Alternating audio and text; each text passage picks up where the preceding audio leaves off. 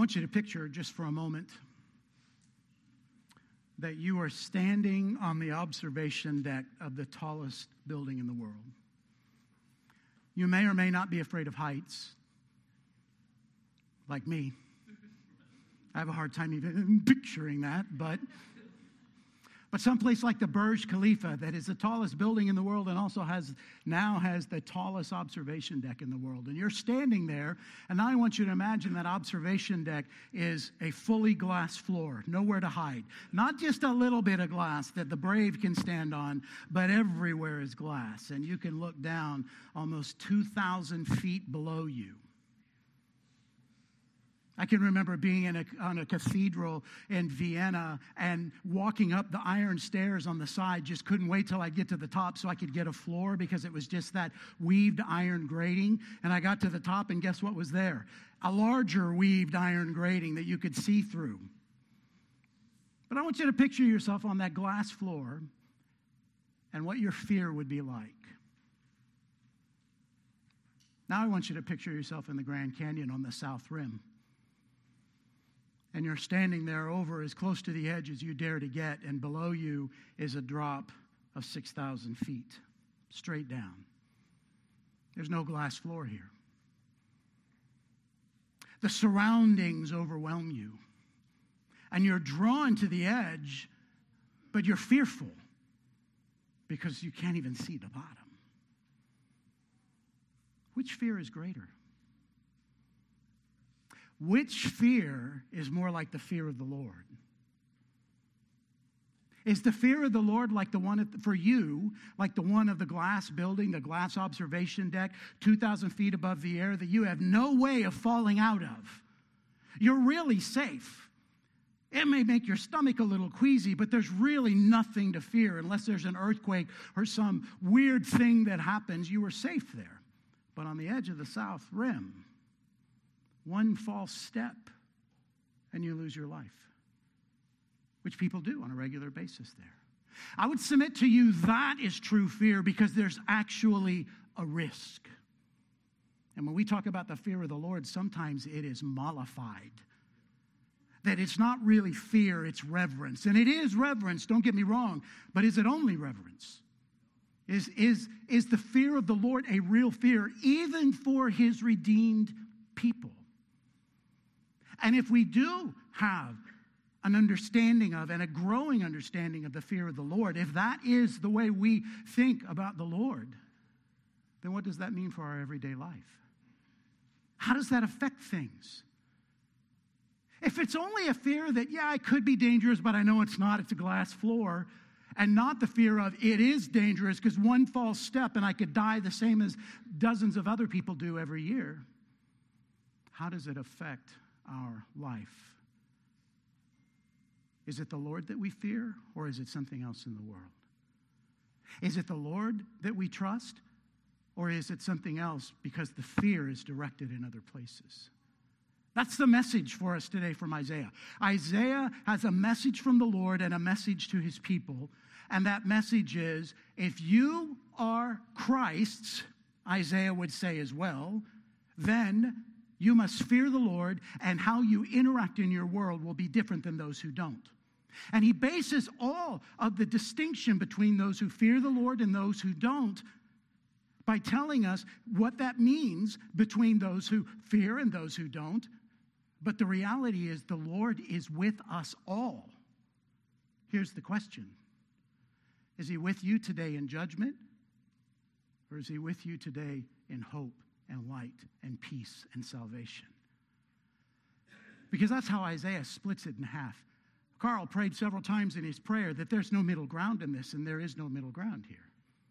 And this morning we have to ask where do you stand? Not only where do you stand on your profession, but where does your life stand? What kind of profession does your life reveal? Is your profession one thing and your life another? Calls into question your profession and its reality, doesn't it? So, this is for us today. This is another one of those passages that we look at from the Old Testament, and there are people who would say the Old Testament has nothing to do with us in today's world. And I would say it has everything to do with us. And if I, even now, since I've been in this text for several weeks, it's like this is the text I would take you to say, you don't think it has anything to do with us today? What about, what about Isaiah chapter 8? Because it speaks directly to our world today. You know why? Because evil doesn't change, and neither does God. And so his people don't change in their faith and trust in him, and evil rises against God in the same way. Sometimes it's stronger than others, but the story is the same. And since Christ is eternal and Christ's work is finished, then the story for us as believers is the same as well. Isaiah chapter 8. Stand, if you will, as you turn there.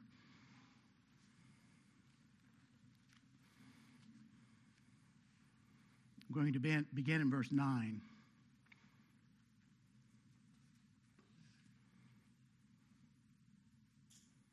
Be broken, you peoples, and be shattered. Give ear, all you far countries. Strap on your armor and be shattered. Strap on your armor and be shattered. Take counsel together, but it will come to nothing. Speak a word, but it will not stand, for God is with us. For Yahweh spoke thus to me with his strong hand upon me, and warned me not to walk in the way of his people, saying, Do not call conspiracy all that this people calls conspiracy, and do not fear what they feared, nor be in dread. But Yahweh of hosts, him you shall honor as holy. Let him be your fear, and let him be your dread. And he will become a sanctuary and a stone of offense and a rock of stumbling to both houses of Israel, a trap and a snare to the inhabitants of Jerusalem. And many shall stumble on it. They shall fall and be broken. They shall be snared and taken.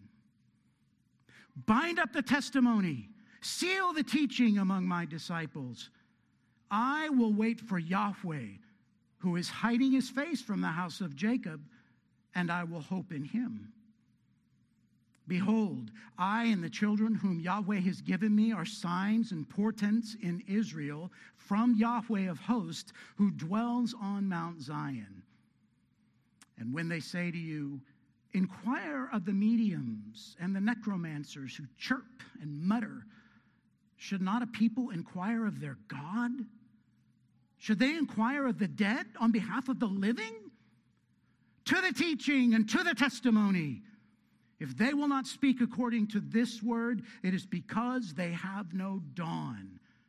They will pass through the land, greatly distressed and hungry. And when they are hungry, they will be enraged and will speak contemptuously against their king and their God and turn their faces upward.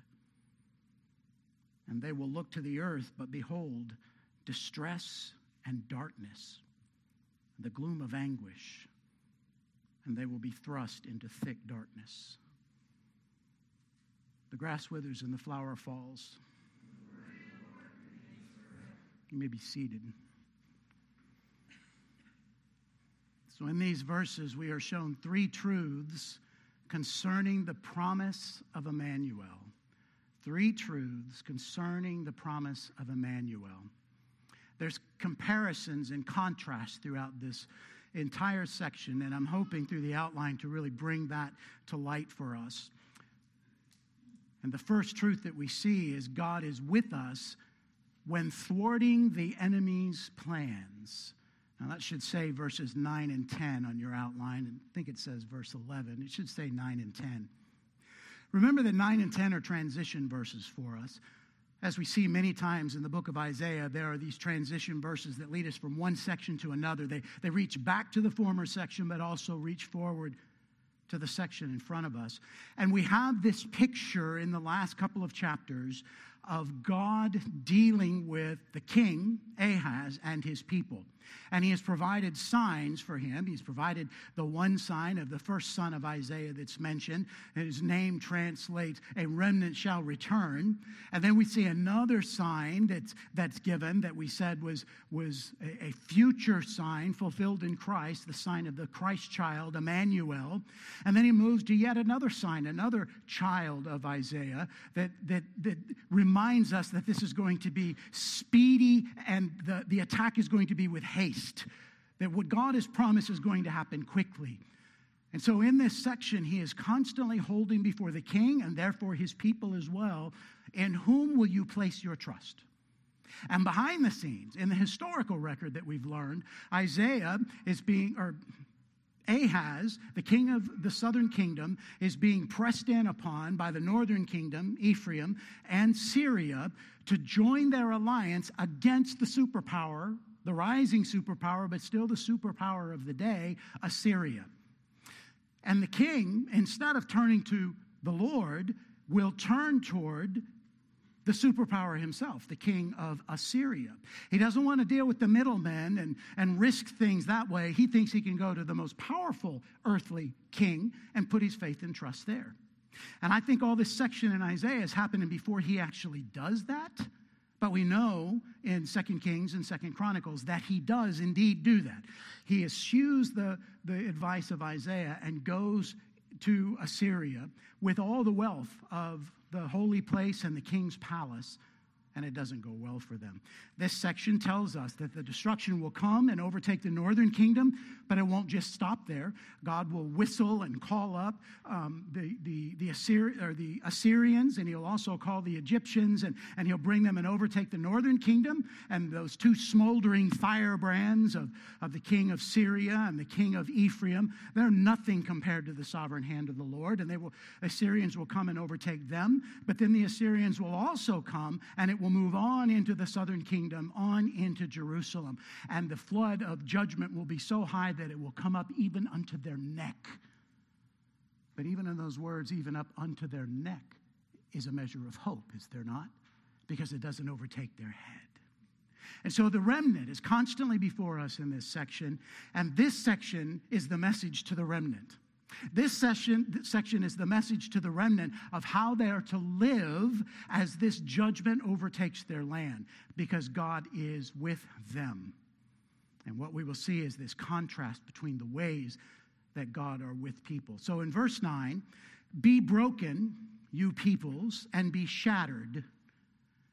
Give ear, all you far countries Strap on your armor and be shattered. Strap on your armor and be shattered. Take counsel together, but it will come to nothing. Speak a word, but it will not stand. So there's the message. Now remember, God is raising up this nation to come against his disobedient people. He's the one raising them up. But he also puts a fence around it because his, he is the one who determines judgment. He is the one who determines how far that judgment will go. And we'll see very soon in just a few chapters that God will judge the Assyrians for their arrogance in doing what God whistled for them to come and do. So God is the sovereign one. And the message to those nations is you can do what you want. You can strap on your armor, but you're going to be shattered eventually. You can make your plans, but God's plans are the ones that will stand. This is why we started with singing Psalm 2 today. That wonderful psalm that reminds us that the kings of the earth who rise up against God, he who sits in the heavens scoffs at them. He just laughs at them because he has already appointed his king in Zion. So, this is the truth of that being brought out. Come, you can do what you want, O nations, but it will come to nothing. Why? Emmanuel. For God is with us. And when I read that, I read with the emphasis on us. We've already seen Emmanuel mentioned several times in chapter 7 and chapter 8. And I think here the emphasis, not grammatically, but as we read it, should be you can do all you want, but God is with us. You can come against us, but God is with us. Now, the truth of this passage will be that God is with everyone. But the implication of verse 10 is God is with his remnant in a special way. He's with his remnant for protection because he will not forsake his people. So God is with us when thwarting the enemy's plans. But then the whole passage begins to open up for us. Yahweh is with and speaks to his prophet. We're going to see in verses 11, 12, and 13, this comparison of things that the exile, the prophet and the people that follow him, things they're not to do and things that they are to do. So, first, don't do these things. Look at verse 11. For, now that's what ties us to verses 9 and 10, these transition verses. That's why I connected them more with verse 11, because verse 11 starts out with this for that connects them. For Yahweh spoke thus to me with his strong hand upon me. Now get the picture of this. The strong hand of Yahweh is his power. So this is the power of the Almighty on Isaiah. So when Isaiah says, He warned me, do you think Isaiah intends to heed the warning? The power of the Almighty Creator, Yahweh, rests upon him when he speaks to him. It's a different way than we've seen it said before, isn't it? It's a stronger way that God is coming to Isaiah with this message. And this message is to Isaiah and his followers. This message is to the remnant, those who want to stay obedient. So he spoke thus to me with his strong hand upon me and warned me, first of all, not to walk as unbelievers walk. Michael, why don't you just put all four of these up there, the next four? Don't walk as unbelievers walk. Don't think like unbelievers think. Don't fear what unbelievers fear. And don't dread. And I think it's don't dread what unbelievers dread, but the scripture just says don't dread. And I think this goes past just their experience here. This is, these are the marching orders for the people of God when they deal with struggles on the earth. Now, look what he says first. Walk, don't walk as unbelievers walk. That's the second half of verse 11. He warned me not to walk in the way of this people. So, this is that metaphorical use of the word walk. Don't, don't don't engage in the lifestyle, the thought processes, the, what, the, what these people think. And notice it's that term again this people. Not my people, this people, the disobedient people. Don't walk like them. Don't do the things that they do. Don't neglect the word. Don't pursue the world. Don't walk like them. That leads to a different place than my people will be led. But not only just this general term of don't walk as unbelievers walk, but then he gets more specific. Don't think like unbelievers think. Look at verse 12. Do not call conspiracy all that this people calls conspiracy. Now, what in the world is this? I mean, we live in the world of conspiracy theories, don't we? They're around every corner the right, the left, the center. And none of the things that you believe are on your side of the aisle are conspiracy theories, but all the ones on the other side are conspiracy theories, right? We live in this world where wacko thoughts happen all the time. Is this one of those? Is this, or is this a, a, a true conspiracy like Ahaz trying to go to a foreign king instead of his God? And all the court intrigue that would be around that. The people who wanted to follow Ahaz because they thought he was right. The people who wanted to follow Ahaz because they wanted to keep their head. The people who didn't think Ahaz was right, the people who had, you know, their mom and dad lived in Syria, so they thought king ought to go to get help from Syria, so maybe they would stay alive. All of the intrigue that would go around these political decisions. We don't have any of that in our world, do we? Where there's theories and people on one side or the other, and but here I think it's even more than that. I think this is Isaiah himself. Isaiah is a conspiratist. Isaiah is the one who's coming against the king. And the technical definition of the world, that's what it would be, right? The conspiracy overthrows who is in power. And the king is saying, I'm going this way. The prophet is saying, You need to go this way. You, you need to turn to your God. Your God is the one who is the one who is strength and power and wisdom. You need to turn there. And so Isaiah is the conspirator. He's the one who's coming against the king. Do you think that would get him in trouble? That would get him in trouble with the king. That would get him in trouble with all the people supporting the king. And so God says to Isaiah, don't call conspiracy what they call conspiracy. Don't, don't enter into their thought process that would do this, that would call obedience to your God the wrong thing to do. Don't think like that. Now, we're going to put more flesh on all of this. We're going to go through this first in these verses. We're going to go through that as it would have been for Ahaz in Israel. Then we're going to, because already you're going to be thinking, well, yeah, you better tell us how to do that because I can see all kinds of applications for that. Wait, we will get there. Let's feel it first in its original context, then see the, the Christ fulfillment, and then go back and see how it fits for us. So don't walk as unbelievers walk, and that first subcategory is don't think like unbelievers think, but also don't fear what unbelievers fear or dread. Look at verse 12. Do not call conspiracy all that this people calls conspiracy, and do not fear what they fear, nor be in dread. Probably nor be in dread of what they dread, but what are they fearing? They're fearing men, human governments, human armies. Now remember, Syria and the northern kingdom have already come against the southern kingdom once and gotten very close to Judah, lost a lot of people. People were taken into captivity, many strong men were killed armed men were killed. So there is a little bit of fear. Remember, when, when, when the king and the people see that the armies are sitting out on the edge of, the, of, of their, uh, of their land, what do they do? They flutter like leaves in a tree. So there is fear, and that fear is of men. We can say they could fear all kinds of things, but we can sum it all up and say it's the fear of man. He says, Don't fear that. Don't fear what they fear and don't dread what they dread. In fact, don't dread at all. That's the clarity of the text. Do not be in dread. In other words, don't have anything that causes you to be overwhelmed. That's not the way my people live, God says to Isaiah. So don't walk as unbelievers walk. Don't think like unbelievers think. Don't fear what unbelievers fear and don't dread. But as scripture always does, we're not sitting here going, okay, but what am I supposed to do? Verse 13. But Yahweh of hosts, Yahweh Sabaoth, Yahweh, the Lord of the armies, is that appropriate since they're afraid of a king and an army?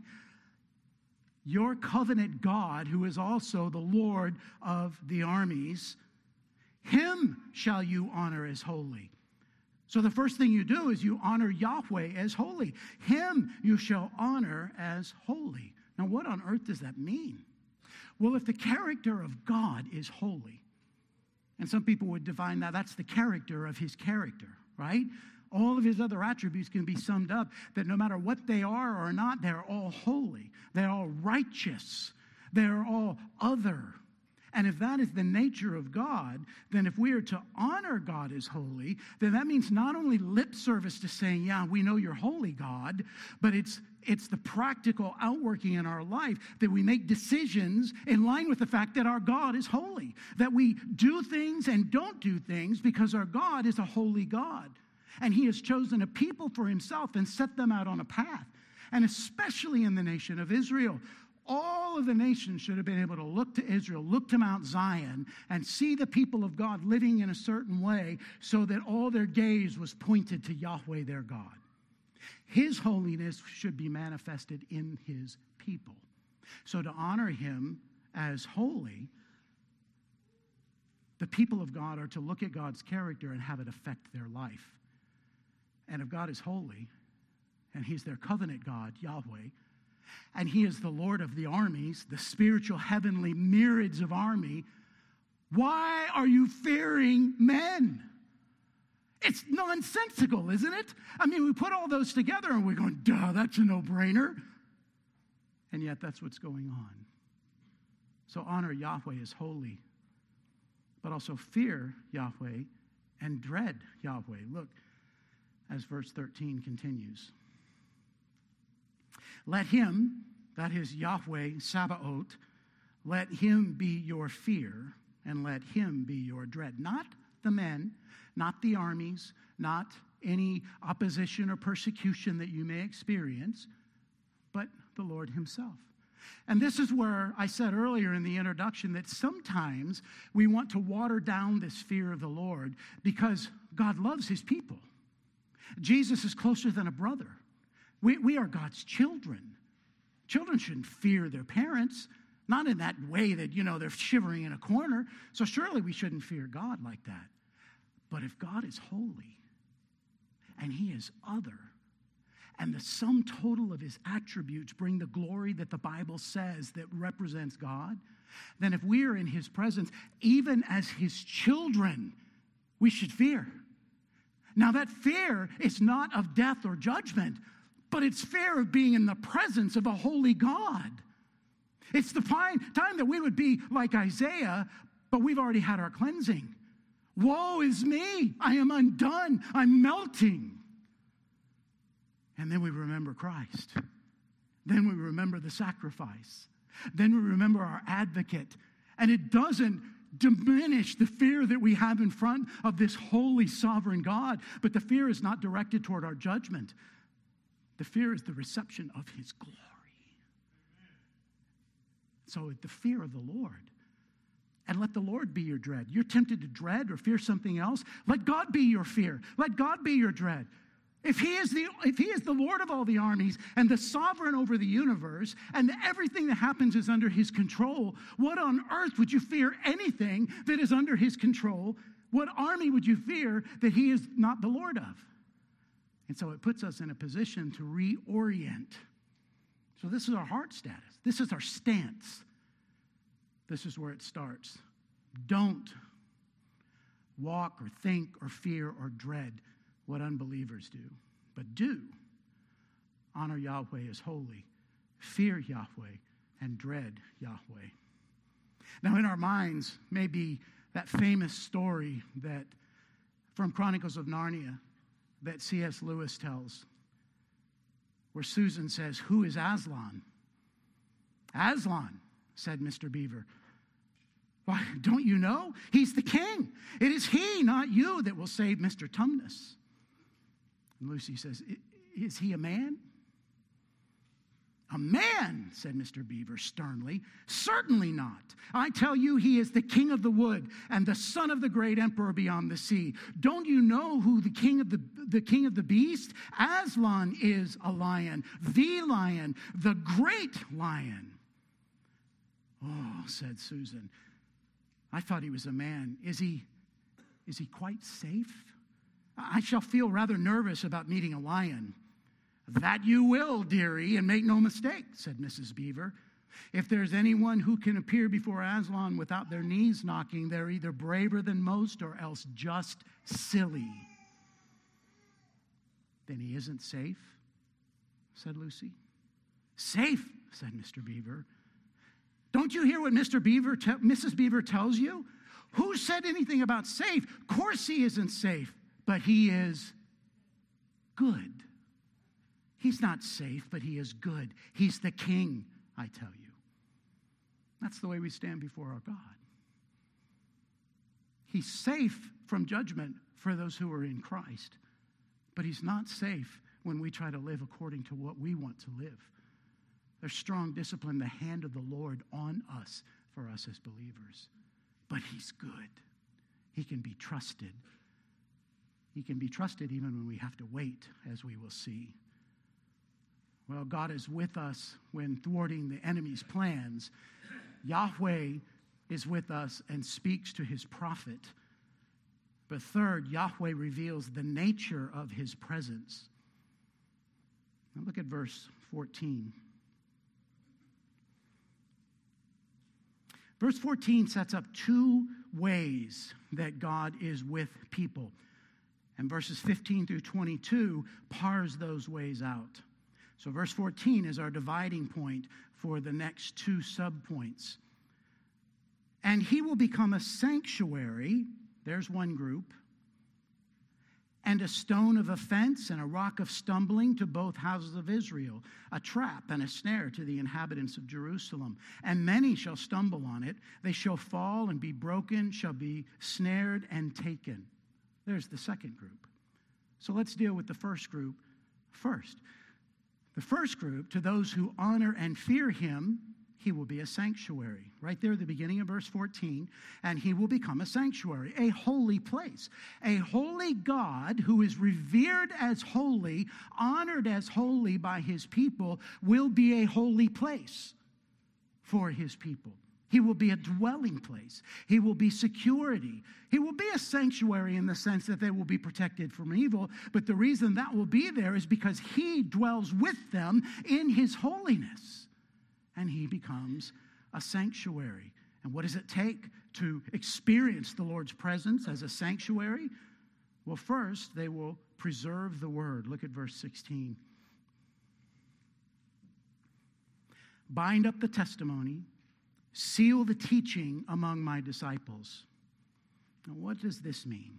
If we bind something up, we're protecting it, we're, we're tying it all up so we don't lose any of it. If we seal it in that ancient Near Eastern time, we're, we're, we're sealing it so that nothing is taken from it or added to it. Put the seal on there so that when it's broken, we know that nobody has altered the document. ESV says testimony and teaching. Some of yours may have the second word, and then again the, the first word in verse 20 as Torah or law. And the Hebrew word behind that is Torah, but that doesn't really mean law, it means teaching, it means instruction. And we apply it many times to the first five books of the Bible and call it the law, but teaching is, is the way to think about this. There's a whole other topic of whether we should start thinking about Torah as teaching and whether it would continue to confuse us as much. But I won't go down that road this morning. Bind up the testimony, seal the teaching among my disciples. And that little word, my, it's translated most often as in. And I wonder whether it should be, whether that's the feeling that we have here. Bind up the testimony, seal the teaching in my disciples. You're giving this teaching to my disciples. Now remember, Noah, uh, Noah, Isaiah has been called to preach to a people that is not going to hear, right? And he's to preach in a way that they won't hear, lest they turn from their wicked ways and follow God. So he's sent to this audience that he knows from the very beginning that there will be many who do not hear, who are not able to hear. And he's supposed to even teach in a way that furthers their guilt of their own actions. So, in one way, this is in my people, they're the ones who are holding on to my teaching. They're the ones who are holding on to my testimony. Bind it up, seal it in them. And this is really a foreshadowing of the new covenant, is it not? Where the word of the, the, the law is written where? On our hearts, right? And, and the word is bound up in our hearts. We, we have hidden God's word in our hearts so that we might not sin against him. So that's the idea that's being done here.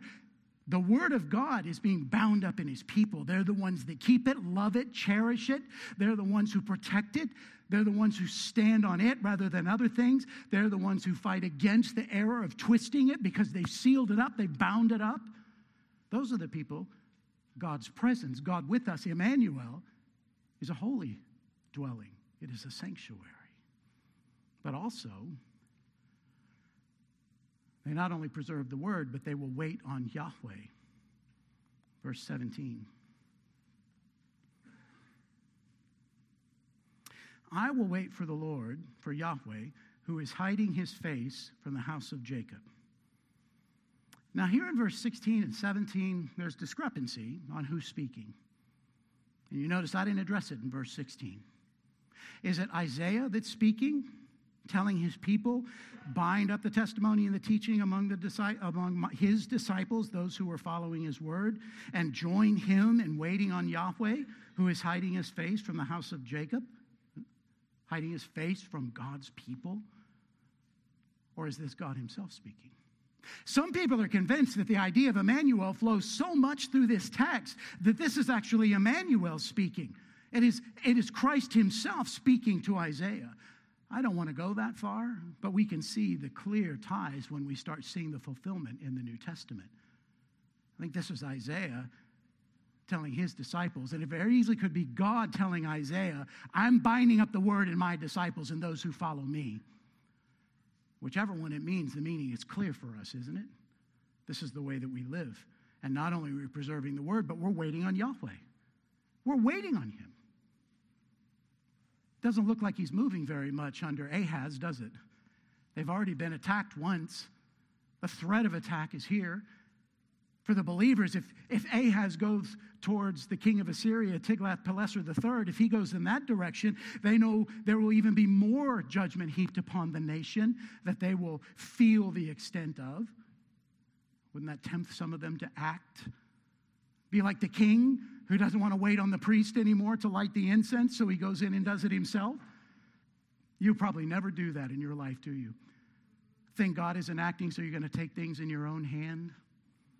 This is the command to us wait on the Lord. He has the perfect timing, He has perfect knowledge, and He's in perfect control. Why on earth, Isaiah and the remnant, would we think about doing something outside of His divine plan? Why would we think of acting before He acts? So these people who will, who will honor and fear God and receive his presence as a sanctuary will preserve the word. They will wait on Yahweh and they will hope in Yahweh. That's right, what happens at the end of verse 17. And I will hope, or some verses say wait eager, some versions say wait eagerly. The idea is the same. There's an eager expectation that God, when he works, will work in a good way according to his will, and we don't need to worry or fret or fear in the midst. And why? Because we're honoring him as holy. And this is what it looks like to do that. But fourthly, there will be signs to the lost. Look at verse 18.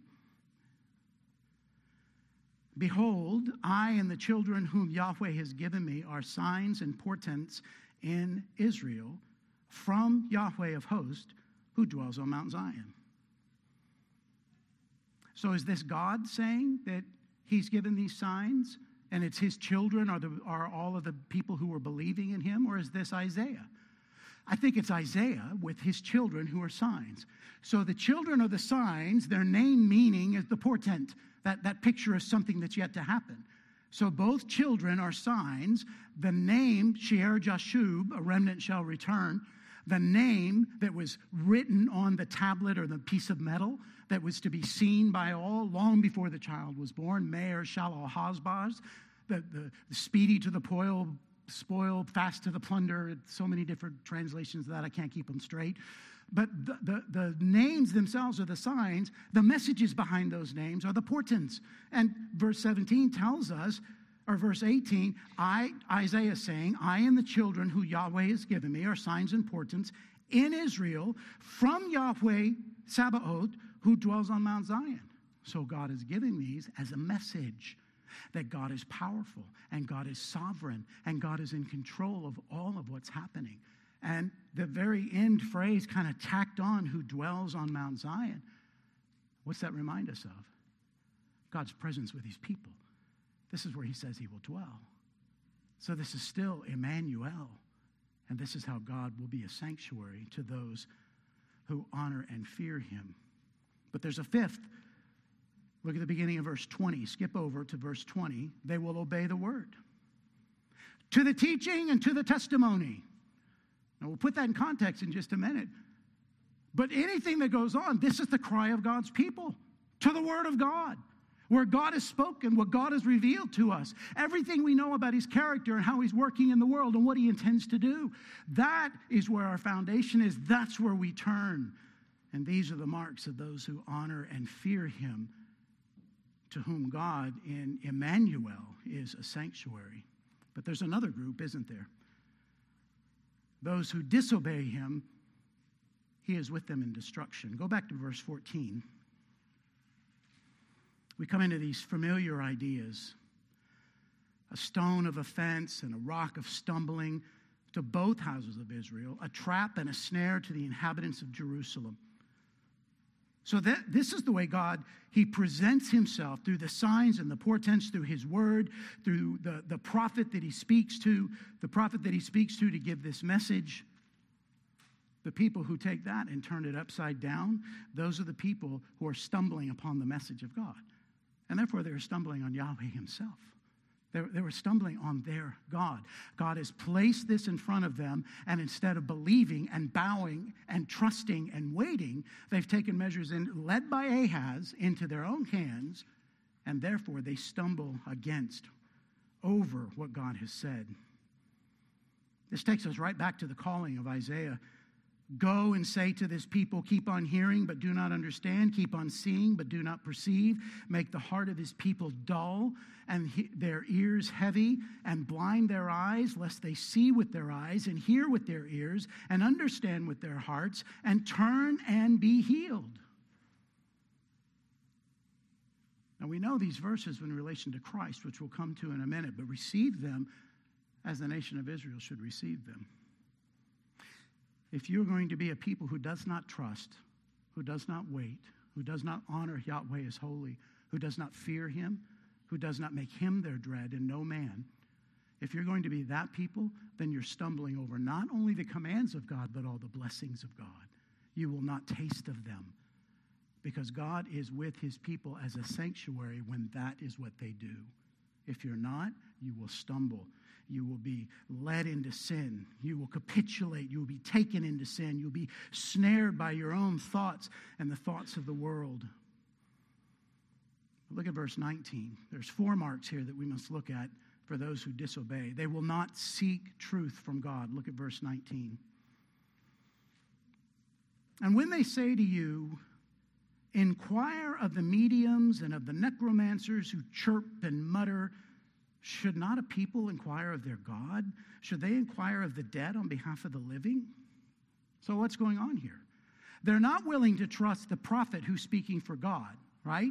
They're not willing to trust him. So, where are they going to go? They got to go somewhere because they don't have all the answers. So, do they go to the ones who are speaking to the dead? They go to the ones who are the mediums, claiming to have some mystical powers. They go to those ones who are strictly and completely forbidden in passages like Deuteronomy 18, 9 through 12. The God's people should not be doing that. You see, if you're going to turn away from the light, the truth of the Lord, then you have no place to go but the darkness. And the dead have no more answers than the living. We'll read that in Scripture in Isaiah later on. The dead have no more answers than the living, they don't know anything more. So when people turn their hearts away from God, they will not seek truth from God. This is part of the signs and portents of God and the children that's been given, right? Sealing up and binding the word of God. We're the people who have the ability to see this kind of deception. In the beginning of the 20th century, Houdini was one who saw this. Houdini at one time had tried this, the great magician and illusionist. He at one time tried to make contact with his passed on mother through mediums. And he realized when he tried to do that the kind of hopelessness that it inspired because it was all a sham. Here, here's a guy who made his living deceiving people's eyes, right? And he began to see the deceit that was involved in this. And so what he would do is when he before he would go into town, this, this sounds kind of like some of the, the name it and claim it people and the false healing people that send people into town to begin with to find the right people to bring up on stage.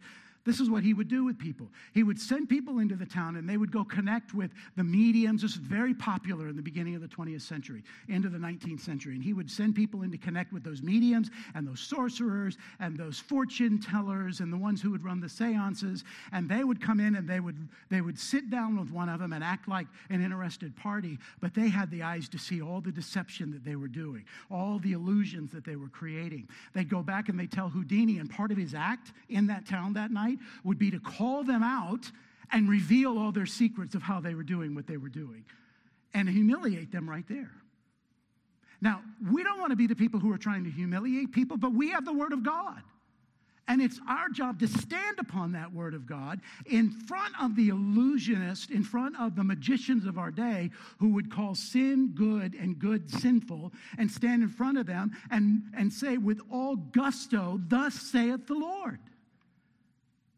Why would we go anywhere else but to the word of the Lord? And that's what the question is embedded right there in verse 19. Should not a people inquire of their God? Should they inquire of the dead on behalf of the living? And what is the answer that we should all scream from that? No, they should not do that. So those who disobey him and his presence is with them in destruction, they will not seek truth from God, but also they will arrogantly curse both king and God for their judgment. Look at verse 21.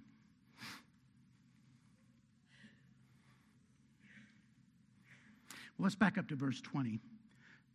To the teaching and to the testimony, if they will not speak according to the word, it is because they have no dawn. So that's, I skipped over this. It's, it's part of the, the not seeking truth from God, but it gives us the reason. They have no light, they have no dawn, they have no presence of God, they have no presence of His truth. Now, that idea of dawn and darkness will carry us through the next several verses. But verse 21 they will pass through the land greatly distressed and hungry. Now, that's the result of God's. We've already read all about that in, pre, in the last chapter, earlier in this chapter, and in chapter 7. Greatly distressed and hungry. And when they are hungry, they will turn back to God, repent, and seek his face. Is that what it says? They will be enraged and will speak contemptuous, contemptuously against their king and their God and turn their faces upward. I, when I was a kid, I used to love the Peanuts comic, and this is Snoopy on the doghouse with the Red Baron, right? Ah, cursing the Red Baron. Only this has eternal consequences, and it's not a comic when people are sealed up in their disobedience and their hearts are hardened, they look to the God who's causing the, destruction, intended, that destruction intended to bring them to himself, and they curse him for that destruction as if it is his fault and not theirs. They turn against their king and against their God. They turn their faces upward with their contemptuous yelling and complaining about their situation. Third, they will, stretch, they will search the earth for relief but find only darkness, right in verse 22. And they will look to the earth, but behold, distress and darkness, the gloom of anguish. They look to the heavens and they curse the God who could rescue them. They look to the earth, but the God who could rescue them is present with them in darkness, and that's all they see because he's present with them in judgment. Behold, distress and darkness, the gloom of anguish. There is no hope. No hope in what they see, no hope in who they experience, no hope in the land, no hope for the relief of their hunger.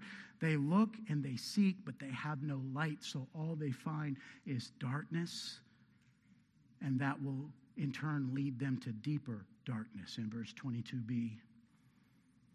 And they will be thrust into thick darkness. It's not enough that they look to the earth and find distress and darkness and the gloom of anguish, but because they keep their fist and their face turned toward God in disobedience, God thrusts them further into what they only deserve for their disobedience. Now, if we just stop there, we're kind of dismayed, aren't we? Chapter 9, verse 1 in the Hebrew text is actually verse 23 of chapter 8. We're going to get into this next week, but I want you to just taste the hope that's here for us. Verse 1 of chapter 9. But there will be no gloom for who, her who was in anguish. In the former time, he brought into contempt the land of Zebulun and the land of Naphtali. But in the latter time, he has made glorious the way of the sea, the land beyond the Jordan, Galilee of the nations. The people who walked in darkness have seen a great light. So again, our remnant comes. What is that light? What is the light that is seen? Even those who are thrust into darkness, if they turn, if they repent, if they turn to the God who they had forsaken to begin with, he stands ready to bring light to them so that they move into him being a presence, God with them, Emmanuel, as a sanctuary. Well, this passage has all these connections to the New Testament. And we saved them to the end because I don't want to preach all of these passages. I just want to remind you of a few passages. Turn to 1 Peter chapter 3. We've already heard 1 Peter 2 read. I want you to look at 1 Peter 3.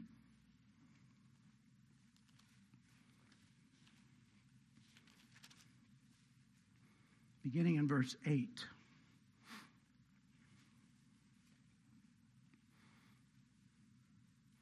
Finally, all of you have unity of mind, sympathy, brother, brotherly love, a tender heart, and a humble mind.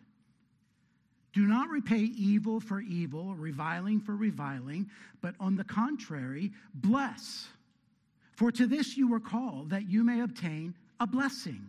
For whoever desires to love life and seek good days, let him keep his tongue from evil and his lips from speaking deceit. Let him turn away from evil and do good. Let him seek peace and pursue it. For the eyes of the Lord are on the righteous, and his ears are open to their prayer. But the face of the Lord is against those who do evil. You can hear some of the same themes that we just read in chapter 8 of Isaiah. Now, who is there to harm you if you are zealous for what is good?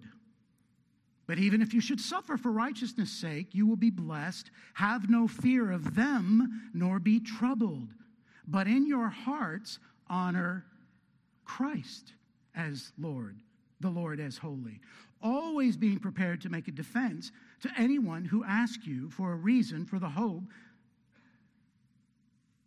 that is in you, yet do it with gentleness and respect, having a good conscience, so that when you are slandered, those who reviled your good behavior in Christ may be put to shame. So there are some people who say this is, this is Isaiah 8, quoted right here, and applied directly to Christ. And some people would say, well, that's who's being talked about in Isaiah 8. Well, I think who's being talked about in Isaiah 8 is exactly who Isaiah says is being talked about, and that's Yahweh. But 1 Peter 3 tells us that Christ is God. That Christ is the God man, that, that Christ comes and he is not only fully man, but he was fully God when he came to the face of the earth. And so the, the New Testament writers have no problem making this connection because Christ is fully God. And so we have the same command that we are not that we are honoring God. And in the New Testament, as we bring it in chapter 15, in your hearts honor Christ the Lord as holy. It's the same application as we heard for the Old Testament people of God. It's the same application in the same um, situation, right? Fearing those who would punish you for doing righteous doing good things. Now, that's the world we live in right now, isn't it? Our government, our news media, the most powerful voices, I don't mean powerful for truth, but I mean the ones that are carrying the day, are the ones who are advocating for all kinds of things that are against the Word of God. And God's people, if we're to sanctify Christ, if we are to honor Christ as holy in our lives, what do we say? To the teaching, to the testimony. And we look back to the Word of God and we stand for what is right and we do what is right in the face of all of those who say we're conspirators. And we're already in that position, aren't we? Oh, you think marriage should be between one man and a one woman? That's an ancient argument, isn't it? I mean, that's, that's five years ago for crying out loud that we were arguing about that. That's past news now. Now we're talking about whether people are men or women, and do we know? No, we can't really know who's a man and who's a woman. We can't really know that because that might hurt somebody's feelings. And those are the people who rule the day. Those are government officials and news agencies. Those are all the social media companies. And you and I, when we stand for what is right, we're conspirators against the truth, against science in all of those people's minds. And we're not supposed to fear them because we know that's not conspiracy. They're the conspirators. They're the ones that are taking the word of God and turning it upside down. Now, this is, now listen, I, I want you to feel this, but I don't want us to go out here self righteous. I want us to go out here ready to go into battle. Right? We're, we're not just standing here. All those people are broken. All those people need Christ. All those people need prayer. All those people need to be friends with somebody different than they are now. Those people need you, the one who God is with as a sanctuary, to see what righteousness looks like. They need you. They, they don't need us hide, hiding out in our towers. We used to talk about ivory towers of academics and university. Well, now we have the ivory towers of the church. We can sit in here and point our fingers at all those ungodly people, and then we go out to lunch and we go about our ways. God says you are signs and portents, you are his children. You have the word of God. You are the ones that go out into the world and face those unrealities with the reality of God's word. Because we sanctify Christ as holy. Luther says this Therefore, it amounts to this.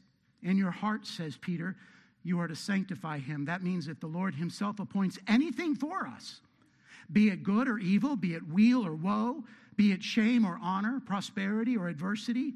I am not only to consider it good, but even as holy, and that, it, that this is nothing but a precious blessing of which I am unworthy, that it should come even to me. How many times do we think about this world and our place in it as a blessing to go into the world, to the testimony, to the teaching, and be persecuted for it? Thank you, Lord. Because those signs and portents, God will use to draw many unto himself. But this isn't the only touch point. Carl already read from 1 Peter the, the stone of stumbling and the rock of offense, how that was um, taken. I want you to turn to Romans to see another prominent way. It's also mentioned in Matthew. We're not going to go to all the passages, we don't have time to do that. It's not the point today. I want you to go to Romans chapter 9. beginning in verse 30.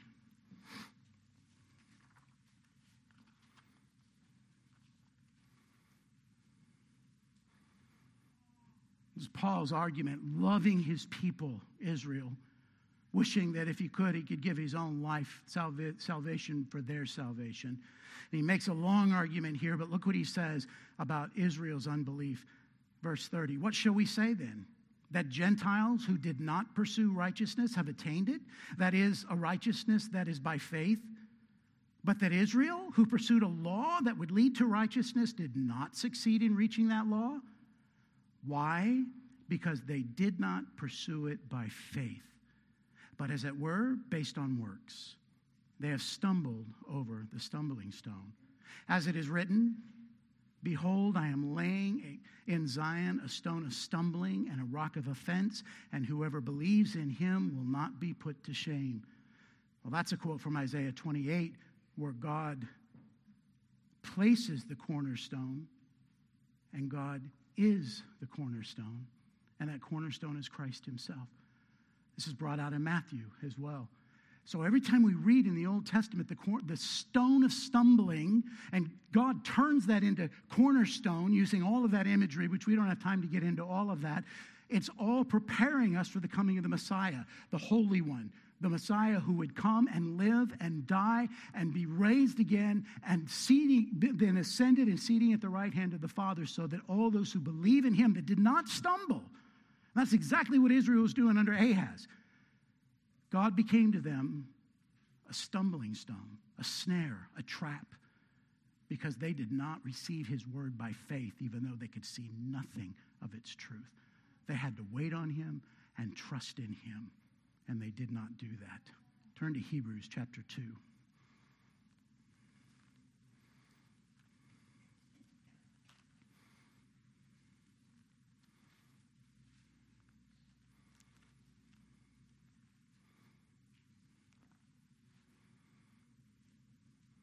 We're going to start in verse 10.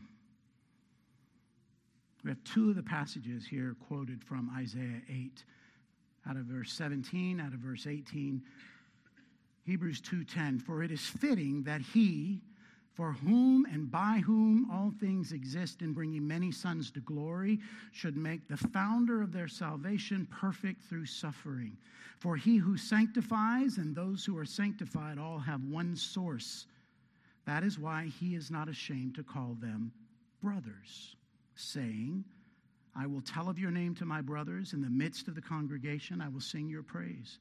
And again, I will put my trust in him. There's Isaiah 8 17, speaking of the Messiah himself. And again, behold, I and the children God has given me. There's Isaiah 8 18, speaking of the Messiah himself. Since, therefore, the children share in, the, in flesh and blood, he himself likewise partook of the same things that through death he might destroy the one who has the power of death, that is the devil, and deliver all those who through fear of death were subject to lifelong slavery. For surely it is not angels that he helps, referring back to chapter 1, it is not angels that he helps, but he helps the offspring of Abraham. Therefore, he had to be made like his brothers in every respect, so that he might become a merciful and faithful high priest in the service of God to make propitiation for the sins of the people. For because he himself had suffered when tempted, he is able to help those who are being tempted. How do we live in this world? In a way that shows our trust in Christ, our dread and our fear is of Christ. How do we live in a way that says we are waiting for him and his return?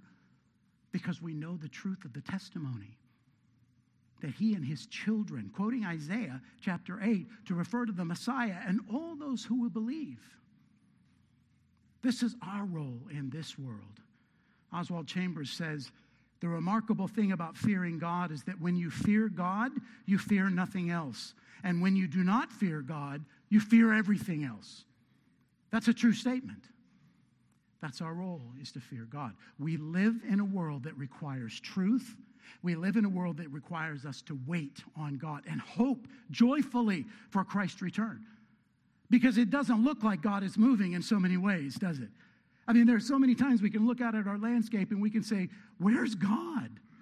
What, where is He? Why is He delaying? And that leads us into fear and dread of the world. If He delays anymore, then such and such is going to happen. But we're the ones who wait because we know that Christ is coming again. So, my question to you today is first of all, is God present with you today in judgment, or is He present with you today as a sanctuary? Have you placed your faith and trust in this Jesus who came as the Messiah, as the Old Testament promised, who lived a perfect life and died according to the Old Testament scriptures, was raised again according to the Old Testament scriptures, is now seated at the right hand of the Father, and whom we're told that anyone who puts their faith and trust in Him and is in union with Him has eternal life guaranteed for God to be a sanctuary to us forever. Where do you stand on that? Have you repented of the worldliness, the trust in the world, the fear of man, the trust in your own um, will and works for your own salvation? Because He is with you currently today in judgment. The blessing is He has not taken you home or returned yet, so you still have time to repent which means to turn away from you and turn to Christ. But if you are already here in Christ, where do you stand? Would the world know that you are a sign and portent of the living God? Are you honoring Christ as holy in every decision in your life? When you go to make decisions in your life, are you making them based on the nature and character and work of Christ and his presence with you and the Spirit's guidance with you? Are you ready to stand in the face of evil, even if it costs you your life, because you know that's a righteous thing to do and it is an honor before your king.